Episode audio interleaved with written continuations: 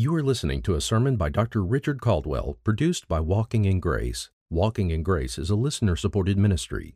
If you'd like to know how you can help these messages reach more people, visit walkingingrace.org/media. If you would please join with me in turning to the Gospel of Matthew, chapter 24. Matthew chapter 24. We're going to read this evening beginning with verse 1 and we'll read down to verse 14. Matthew chapter 24, beginning with verse 1. And coming out from the temple, Jesus was going along, and his disciples came up to point out the temple buildings to him. And he answered and said to them, Do you not see all these things? Truly I say to you, not one stone here will be left upon another which will not be torn down. Now, as he was sitting on the Mount of Olives, the disciples came to him privately, saying, Tell us, when will these things happen?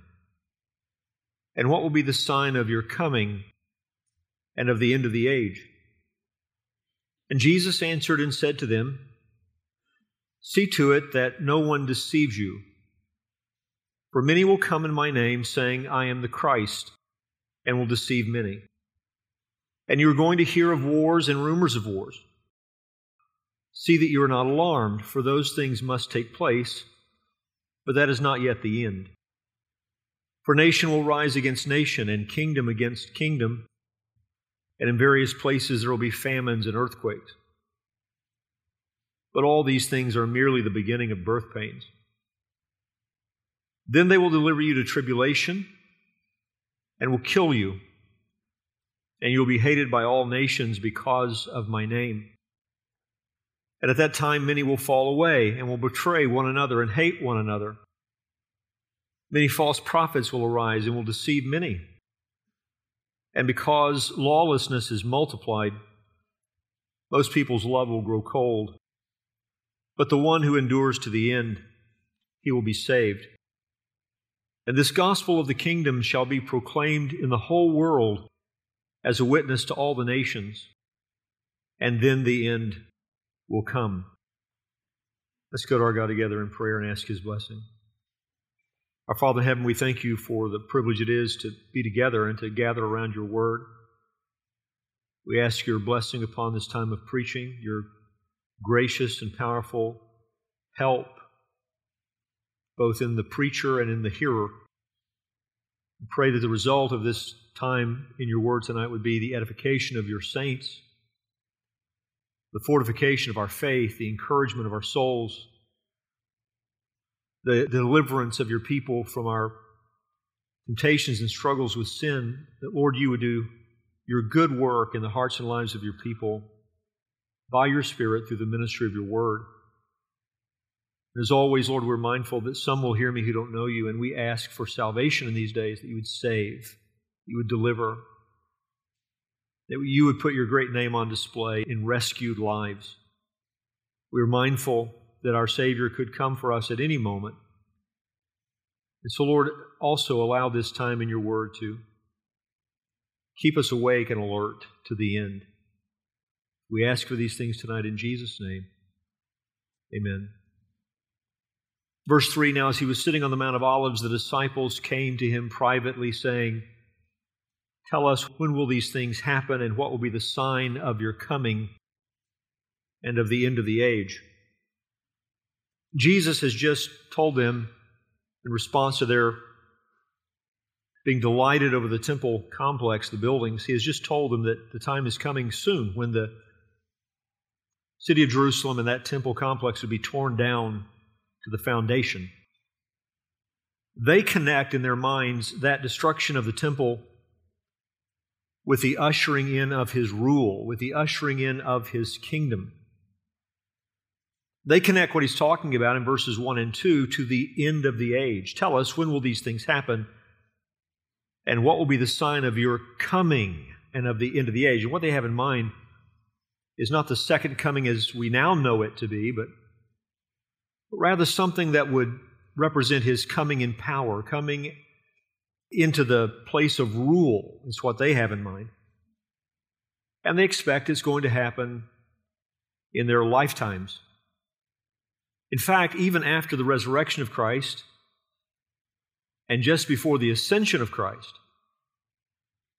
they are still asking about his kingdom with the expectation that something is to happen immediately. Look at Acts chapter 1 real quickly. And look at verse 6, Acts chapter 1.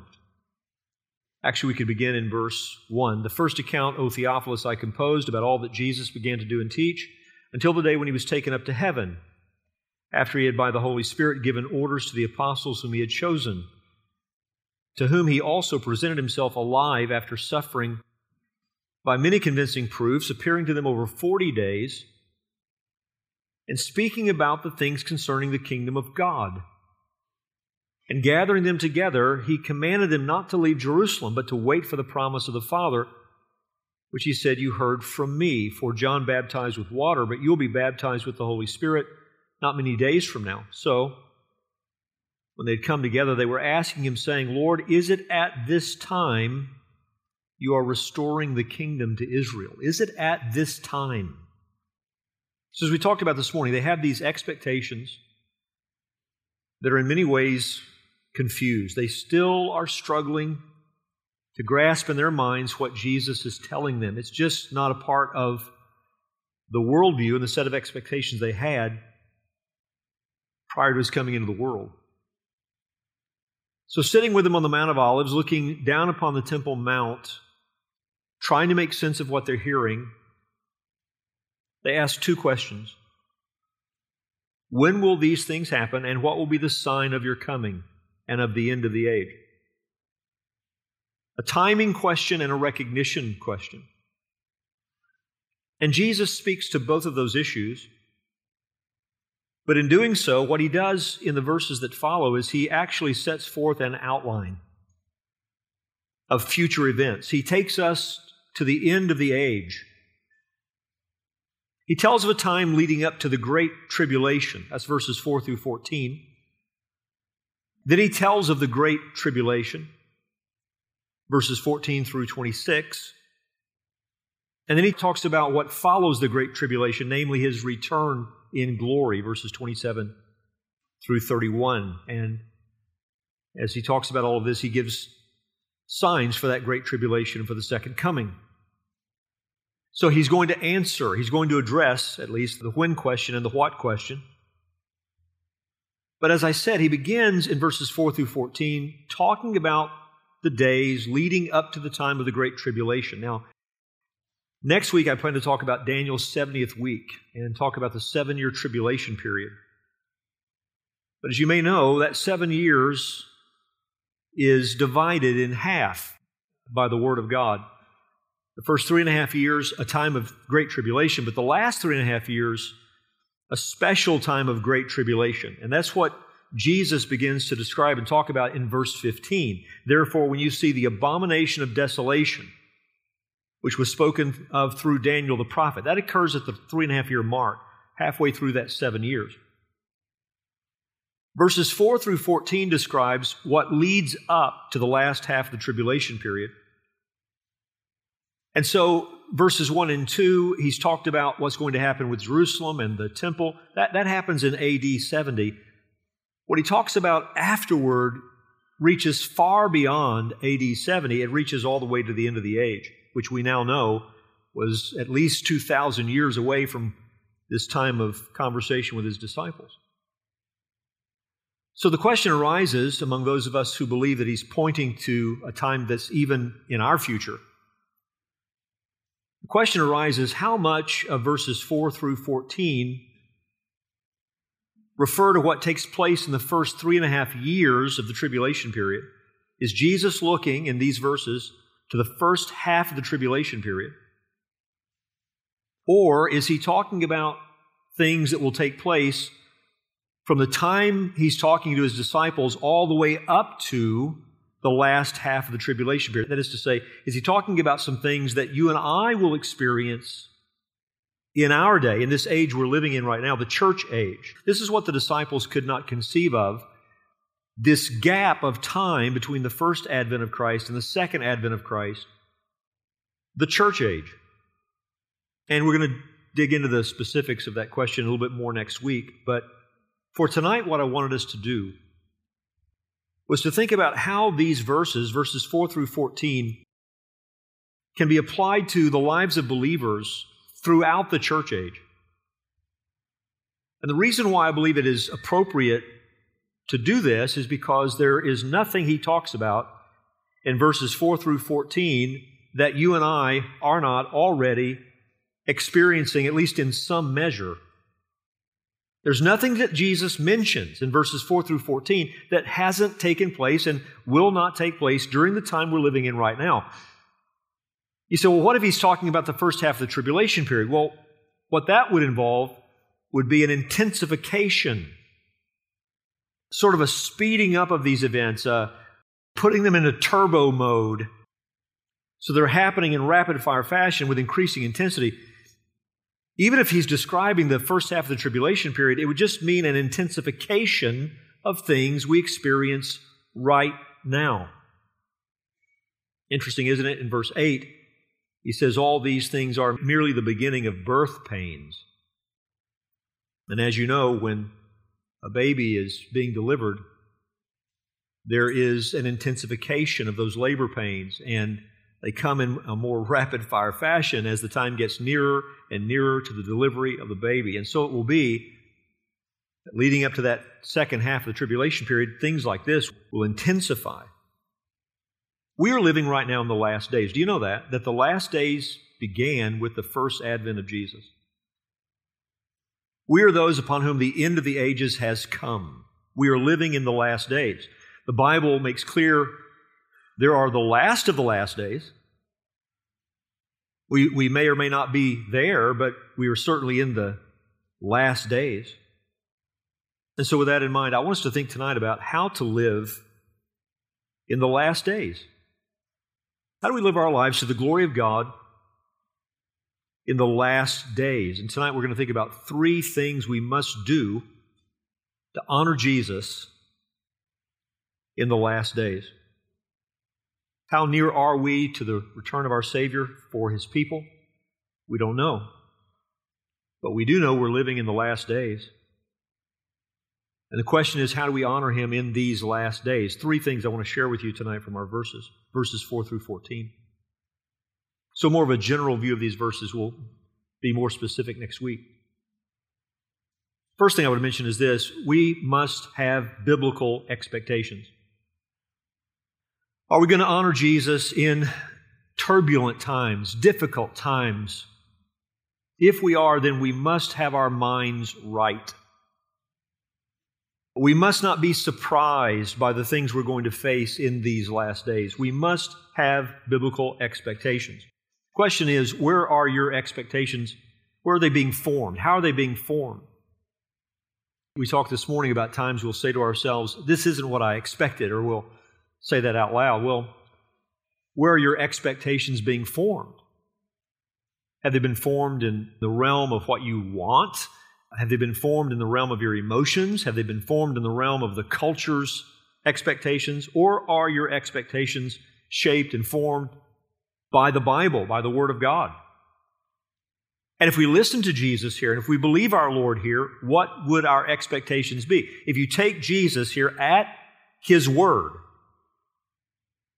then what can you and I expect in the last days? Let me mention five things. So this is point number one, but five subpoints if you're taking notes. Five biblical expectations. If we want to honor Jesus in the last days, we've got to have biblical expectations. Well, here are five expectations we find in these verses. First of all, we need to expect spiritual deception, or we could say spiritual deceivers. For many will come in my name, saying, I am the Christ, and will deceive many. It says in verse 4 See to it that no one deceives you. We can expect that until Jesus comes, we will live in a world full of antichrists, servants of Satan. They can be male or female. They can stand behind a pulpit or sit in a pew or not go to church at all. But the world will be full of people who represent the domain of darkness, who disseminate doctrines of demons, and who would take captive the spiritually gullible. Do you expect to live in a world full of spiritual, theological, doctrinal danger? Because that's the world we live in. As I said, there's nothing in these verses that we don't know for sure is already going on in the age and time in which we're living. From the very beginning of the church's life and history, God's people have been warned about antichrists. It was read earlier in our scripture reading, 1 John 2:18, children, it is the last hour. As I said, we're living in the last days. It is the last hour. And as you have heard that antichrist is coming, so now many antichrists have come. There is a man of sin who is coming. He will be revealed in the tribulation period. But John is saying there are many antichrists on the scene at this moment. Therefore, he says, therefore we know that it is the last hour. They went out from us, but they were not of us. For if they had been of us, they would have continued with us. But they went out that it might become plain that they all are not of us. Very interesting, isn't it? That many of these antichrists sort of spin out of the church. They were with us, they were among us, but they no longer walk with us. Why? It became evident they were never of us. False professors, empty professors, deceived and deceivers. But they went out that it might become plain that they are not all of us, but you have been anointed by the Holy One, and you all have knowledge. I write to you not because you do not know the truth, but because you know it, and because no lie is of the truth. Who is the liar but he who denies that Jesus is the Christ? This is the Antichrist who denies the Father and the Son. Anyone who denies the biblical Jesus, you see, the Jesus of the Bible, and all of the fullness that God has revealed him in in his word. You deny the biblical Jesus, you are an Antichrist. 1 John 4 1 says, Beloved, do not believe every spirit, but test the spirits to see whether they are from God, for many false prophets have gone out into the world. By this you know the Spirit of God. Every spirit that confesses that Jesus Christ has come in the flesh is from God, and every spirit that does not confess Jesus is not from God. Jesus Christ has come in the flesh. So both his divine nature and his true human nature have to be acknowledged to have the biblical Jesus. You deny Jesus in terms of his real humanity, you're an antichrist. You deny Jesus in terms of his divine nature, you're an antichrist. This is how you know the Spirit of God as opposed to the Spirit of the world, the activity of demons. Every spirit that does not confess Jesus is not from God. Then he says this this is the spirit of the Antichrist, which you heard was coming and now is in the world already. Just one more example 1 Timothy 4, verse 1. Now, the Spirit expressly says that in later times some will depart from the faith by devoting themselves to deceitful spirits and teachings of demons, through the insincerity of liars whose consciences are seared, who forbid marriage and require abstinence from foods that God created to be received with thanksgiving by those who believe and know the truth.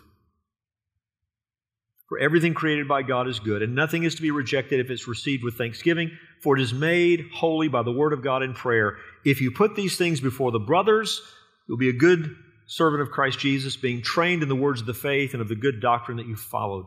The Spirit expressly says that in later times some will def- depart from the faith by devoting themselves to deceitful spirits and teachings of demons.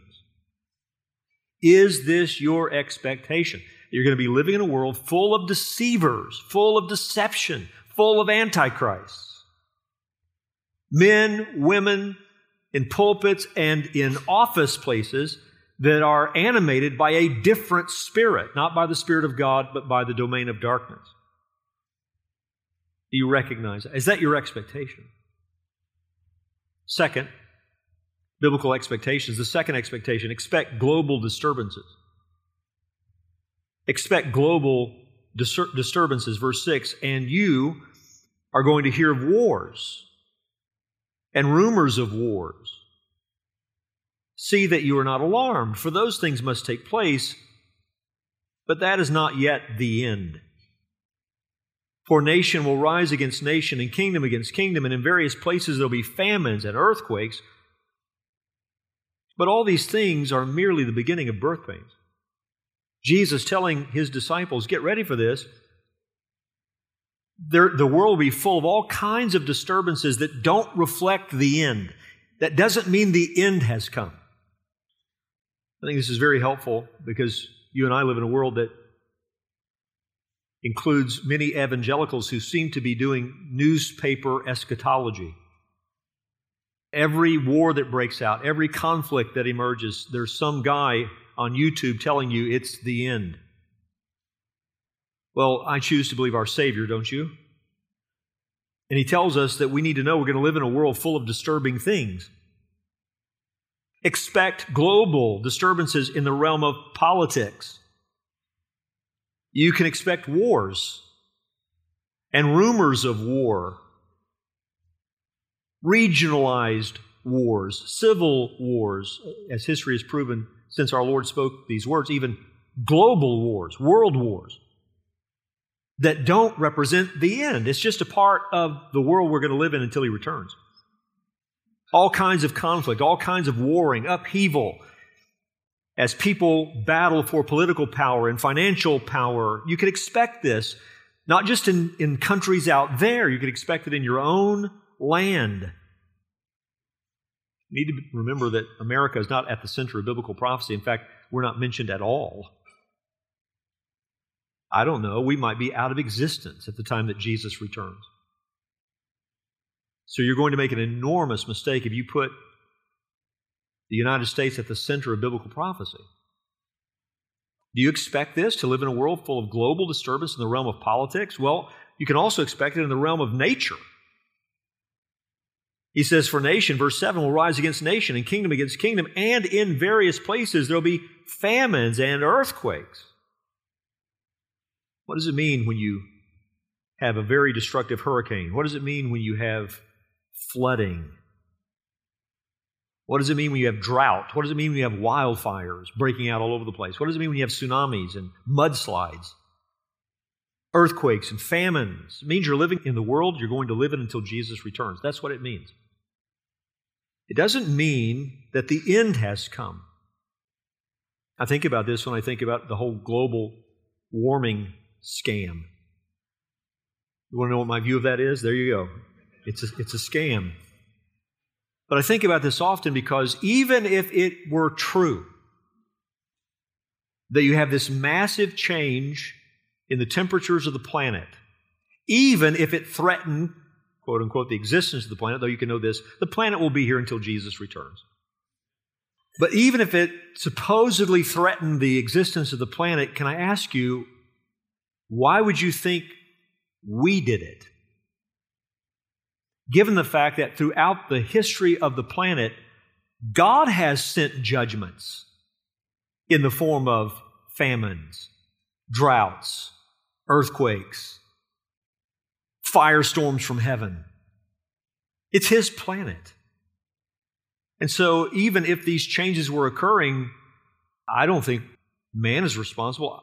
I think the Almighty God who made it and sustains it is sending a message that humanity had better pay attention to.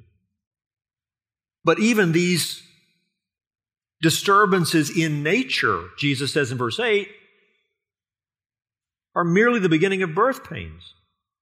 It's not yet the end, into verse 6. So, living in the last days, you can expect spiritual deception. You can expect global disturbances in both in the political realm and in the realm of nature. Third, you can expect conflict from people in the public realm. Conflict with those who don't share our faith. Verse 9, then they will deliver you to tribulation and will kill you, and you'll be hated by all nations because of my name. Let's just stop there for a moment. He's saying you're going to be persecuted, some of you to the death. He says it's because of my name. Because of my name, into verse 9.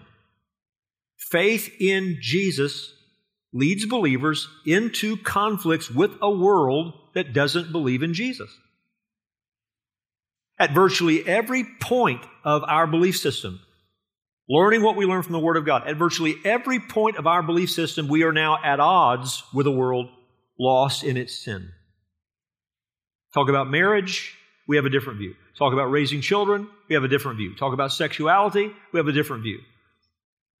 Name it. What is the subject you want to talk about? You and I have a different worldview because the Lord has rescued us out of the world, out of the domain of darkness, and brought us into His kingdom and family. And now we walk in the light, and the world walks in its darkness. What does that result in? It results in persecution, it results in suffering.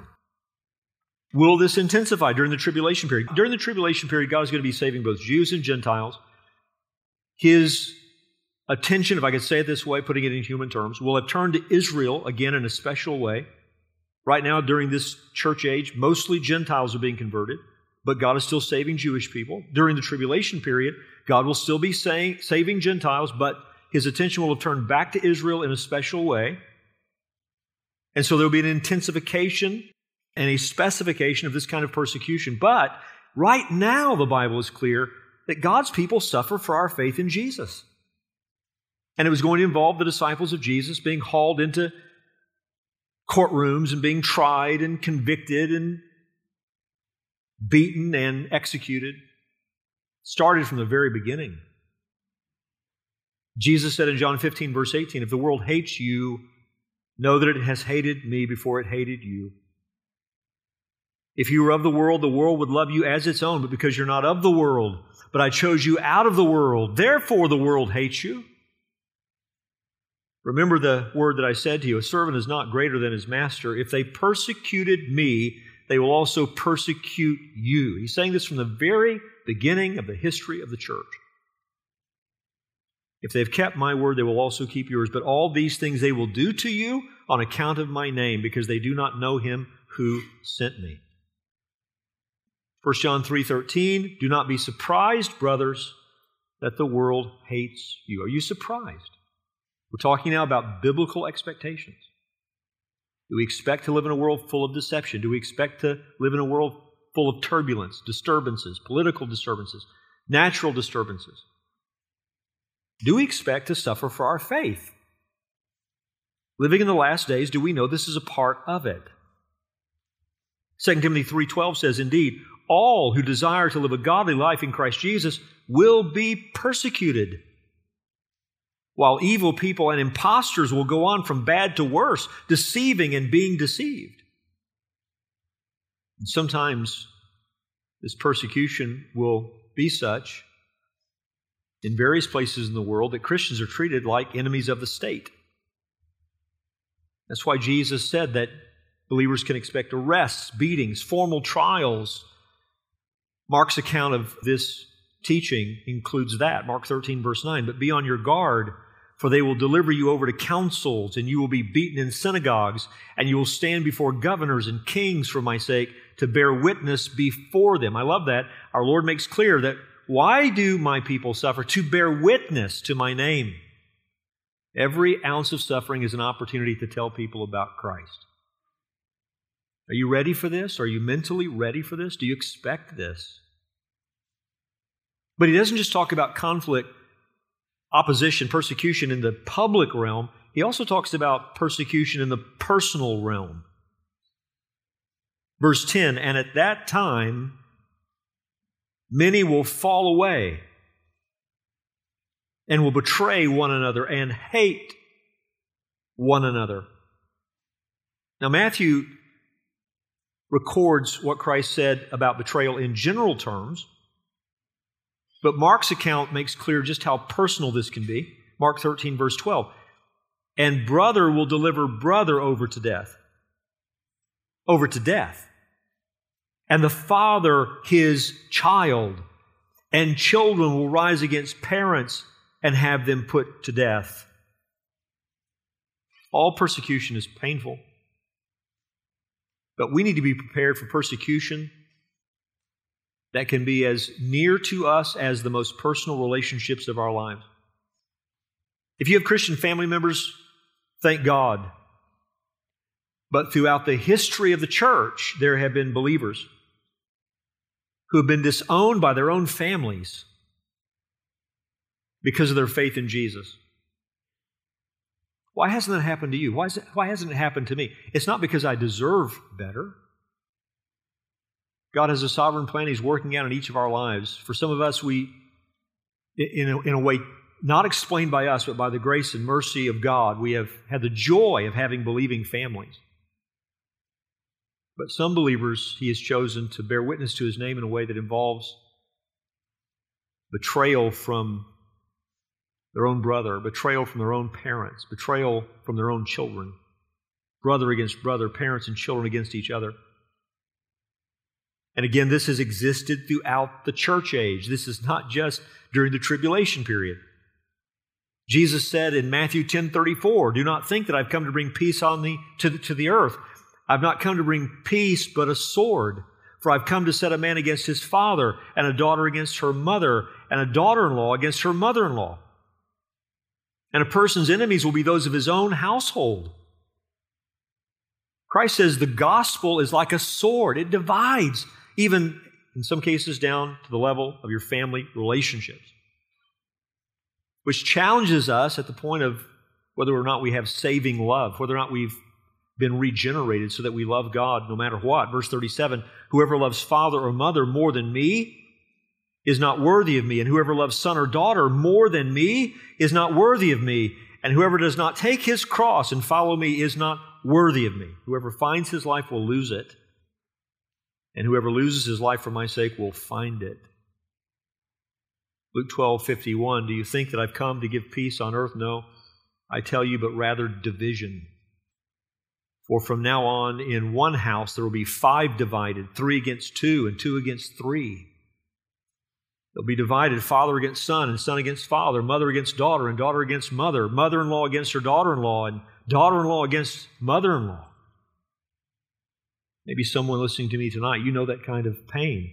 The pain of not being able to walk in unity with the people in your own household when it comes to your love for Christ. Well, should that have escaped our expectations? When Jesus told us in advance it was going to be this way. A fifth expectation expect compromise. In the realm of professing believers. Expect compromise in the realm of professing believers. Verse 11 Many false prophets will arise and will deceive many. We've already seen in 1 John, some of those come out of the church. But verse 12 says this, and because lawlessness is multiplied, most people's love will grow cold.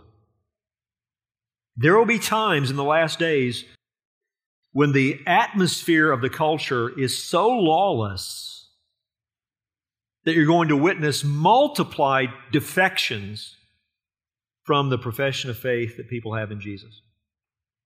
We should not be shocked by suffering, but are we shocked by defections? Are we shocked when people who have walked with us and talked with us and supposedly worshiped with us and studied with us depart from the Lord's church and walk away from the faith? Should we be shocked by it when our Lord has told us from the beginning this is something we're going to face as we walk with Him in these last days? So, how do you live a life that honors Jesus in the last days? You have biblically formed expectations. You expect to meet with deception. You expect global disturbances, political and natural. You expect conflict from people due to your faith in Jesus in the public realm. You expect conflict from people due to your faith in Jesus in the private realm, in the personal realm. You expect that some are going to prove unfaithful and walk away from Christ altogether and walk away from us, walk away from, from the church. Do we have expectations formed by Scripture. Second thing we must do, If we're going to live for Christ in these days in a way that's faithful. We, we also, second, need biblical preparation. Make biblical preparations. have biblical expectations, therefore make biblical preparations. How do you make biblical preparations? Do you go out and buy a bunch of food? Stored in your basement? I could mention some other things, but I won't. That people do in the name of preparing for the last days. Do you find anything like that in this Olivet discourse when it comes to the time leading up to the Great Tribulation? No, you do not. But if we're hearing Jesus rightly, then we have an idea, don't we, about how to prepare. Given these expectations, how do we prepare? Well, we prepare by knowing the truth. We prepare by knowing the truth. This is what Jesus calls upon us to do in verse 4. This is a command. See to it, look to it, that no one deceives you. That's a call to action, that's a call to preparation. All of you, plural, be on guard. Watch, blepete, watch, look, see that no one leads you astray. That is, we're being called to prepare by being alert in the realm of the truth. Knowing that deceivers are out there, knowing that deception is all around, well, then you see to it that you're alert in the realm of truth. Christ is giving you the information to do that. In verse 5, He's alerting you to the fact that there are deceivers. Know the truth about those deceivers, then. Be able to recognize false teachers. Say, How do I recognize them? You measure them against the standard of Scripture. And as we've seen in 1 John, you measure them against the doctrine of Christ Himself.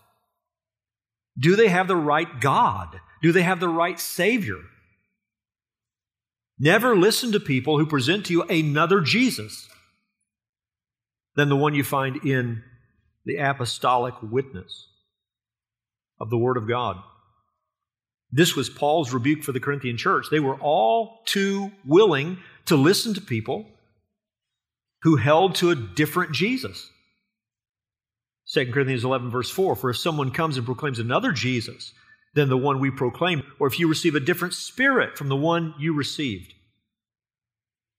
or if you accept a different gospel, from the one you accepted. Who is Jesus? Both in terms of his person and in terms of the Spirit represented in how he is presented.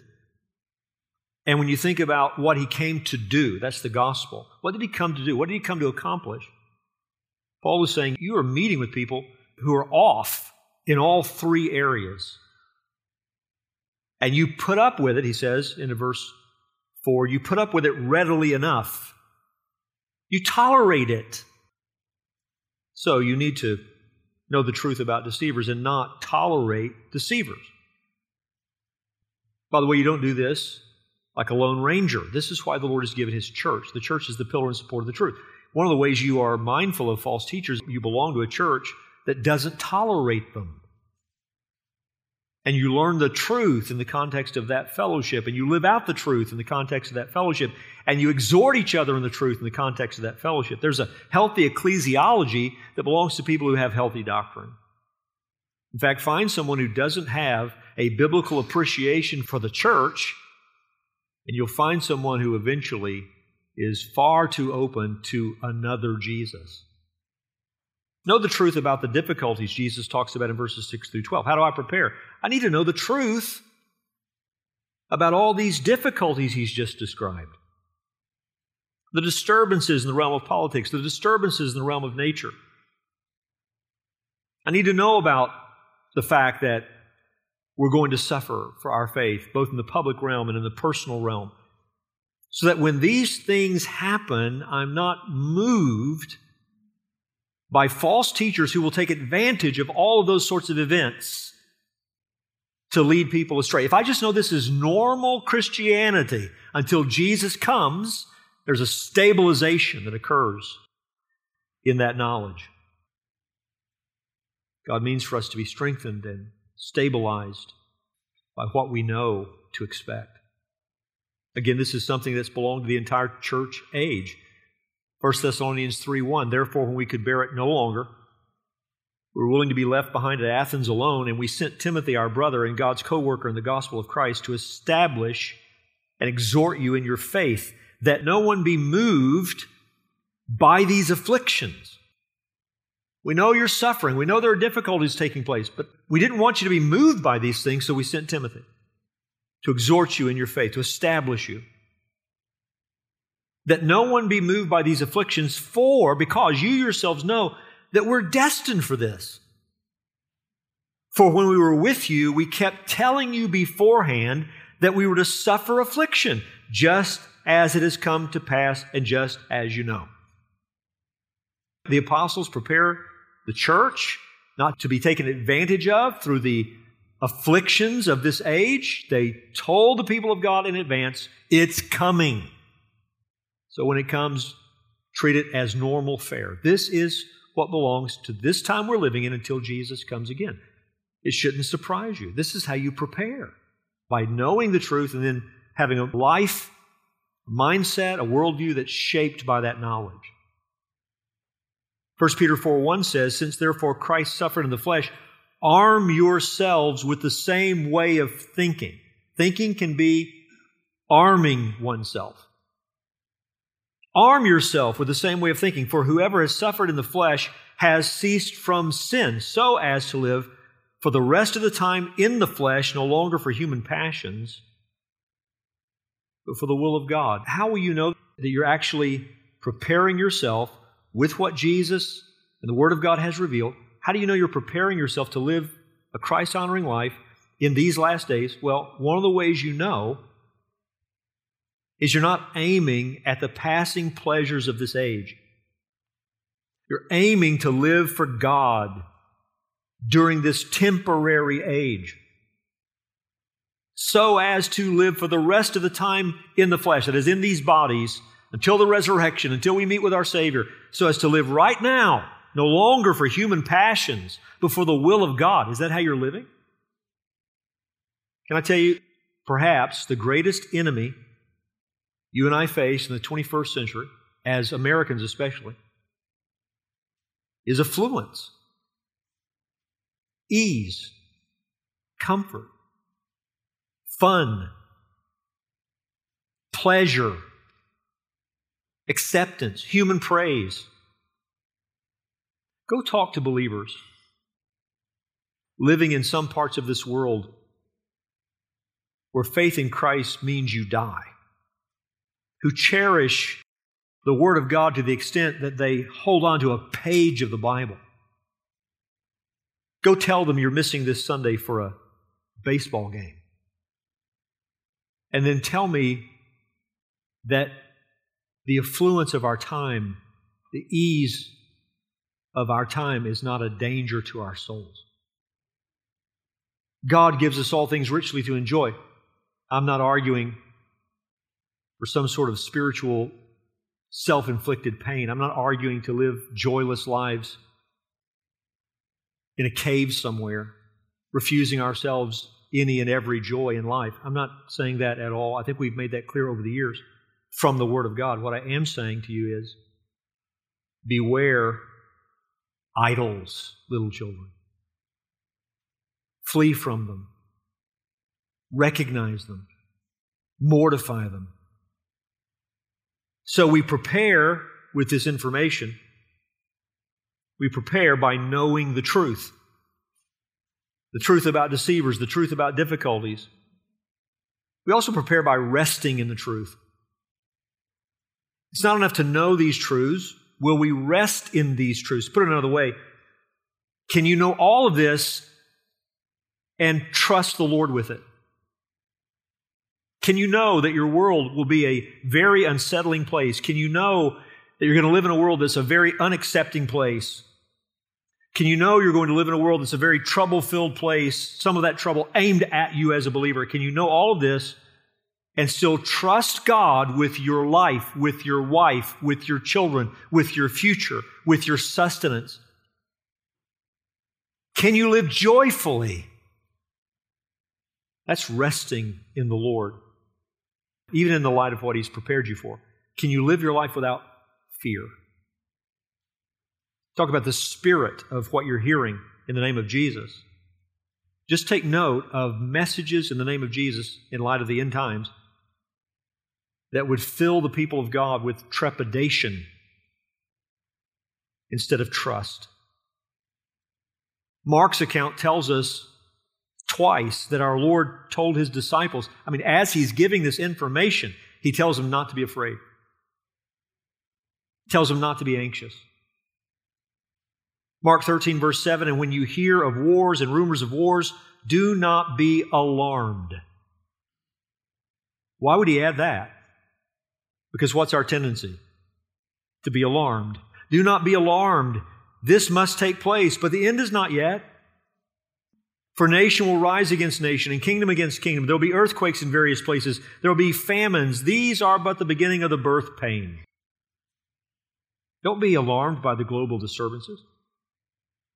But he also says, don't be alarmed by the intimidating trials. Verse 9 of Mark 13. But be on your guard, for they will deliver you over to council. So you're not living naively. You're alert. Be on your guard, for they will deliver you over to councils, and you will be beaten in synagogues, and you'll stand before governors and kings for my sake to bear witness before them.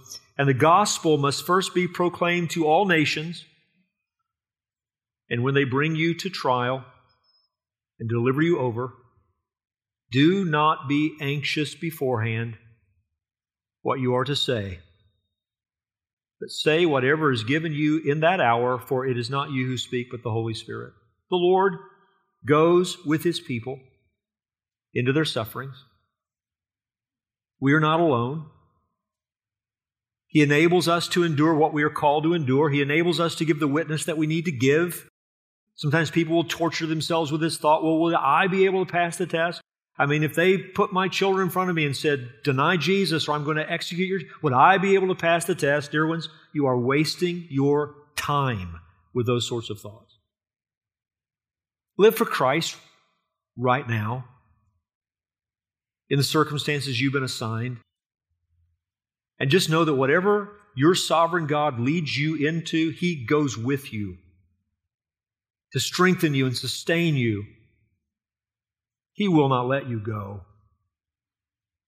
So, how do you live well in the last days? You have biblical expectations. Therefore, you're making biblical preparations by knowing the truth and by resting in the truth. So that we're not upset and moved by these afflictions, but we're stable and while we're alert, we're not alarmed. The difference. Alert, but not alarmed. Third thing, final thing. How do we honor Jesus in the last days? We take biblical action. It's one thing to expect these things, it's one thing to mentally, theologically, doctrinally prepare for these things. But then sooner or later we meet with them.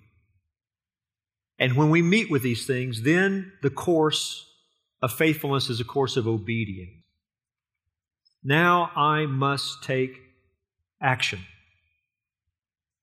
When I meet with the false teachers, I must stand firm in the truth. I mean, if the whole world around us seeks to explain away the error and explain away the compromise and explain away the denial of truth, and though they put a face on it that makes it seem so sophisticated and respectable, we must stand our ground right there. We must obey the Lord must trust our God when it seems like the world is falling apart all around us. We take action by trusting Him, not by living fearful lives, but, but by living joyful and trusting lives. We must remain faithful to our God when we're persecuted,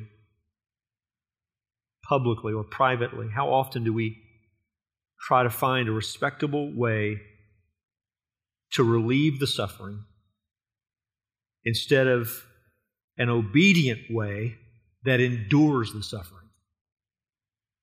You know, I can compromise just a little and it will take away this uncomfortable situation. Versus, no, Lord, I must be faithful to you. Regardless of the cost, I must be faithful to you. We take action by seeing ourselves as missionaries on foreign soil. This is not our home so that we're not living for human passions, as Peter says, but for the will of God. So, so I take action by saying, Today, Lord, is your day, and today I live for your will.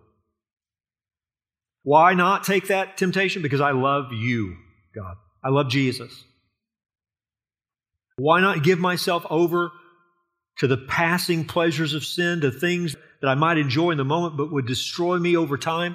Why not give into that? Because I love the Lord Jesus Christ who died for that very thing that now invites me to find pleasure in it instead of pleasure in Him. These are the choices we make when we're taking biblical action, you see. Now it's not just expectation, now it's not just preparation, now I've met with it. And what am I going to do when I meet with it? I must obey what I know to be true from the Word of God. So the application tonight is simple, isn't it? Are you honoring Jesus in these last days? Are you honoring our God in these last days? Are you living a faithful life? Are you expecting what Jesus said to expect? Are you preparing in the way that Jesus said to prepare? Are you passing the tests as they come to you, one by one, passing the test by the grace of God, by the Spirit of God, by obedience to the Word of God? And when you fail, and you will, you repent and confess your sin and get up and walk on? Are you embracing what the church has always had to endure? And will you embrace the truth even in the times when the tests intensify? When they're coming in rapid fire fashion, like the baby is soon to be born? Will you prove faithful then? I think it's true what Aaron said earlier in his prayer as he was leading us in scripture reading at least in our country, and I think it's true to say globally, given the fact we're more globally connected than ever before. And at least in my lifetime, which is just 60 years in span, but I can say, from my vantage point, we have never faced a more unified, globally coordinated, and men don't coordinate it, test of our faith in Jesus. Is it the last of the last days? I don't know, but it's the last days. We're living in the last days. They began when Jesus came the first time. And so my question is will we pass these tests? If so, we must have biblical expectations. We must make biblical preparation. And then with every test we meet, we must take biblical action. Lord, strengthen us to finish our journey well to hear well done, not to live our lives in anxiety and fear, not to be alarmed, but to trust you one day at a time, one step at a time, until we see Jesus. Amen? Let's pray together. Father in heaven, thank you for your holy word. Strengthen us, Lord, in keeping with what we've just said. You would be glorified in our lives individually, and you'd be glorified in this church in these last days, in this last hour, when there are many antichrists and many disturbances, many tests. Strengthen us, Lord, to believe you and to rest in you and to obey you. We ask these things in Jesus' name. Amen.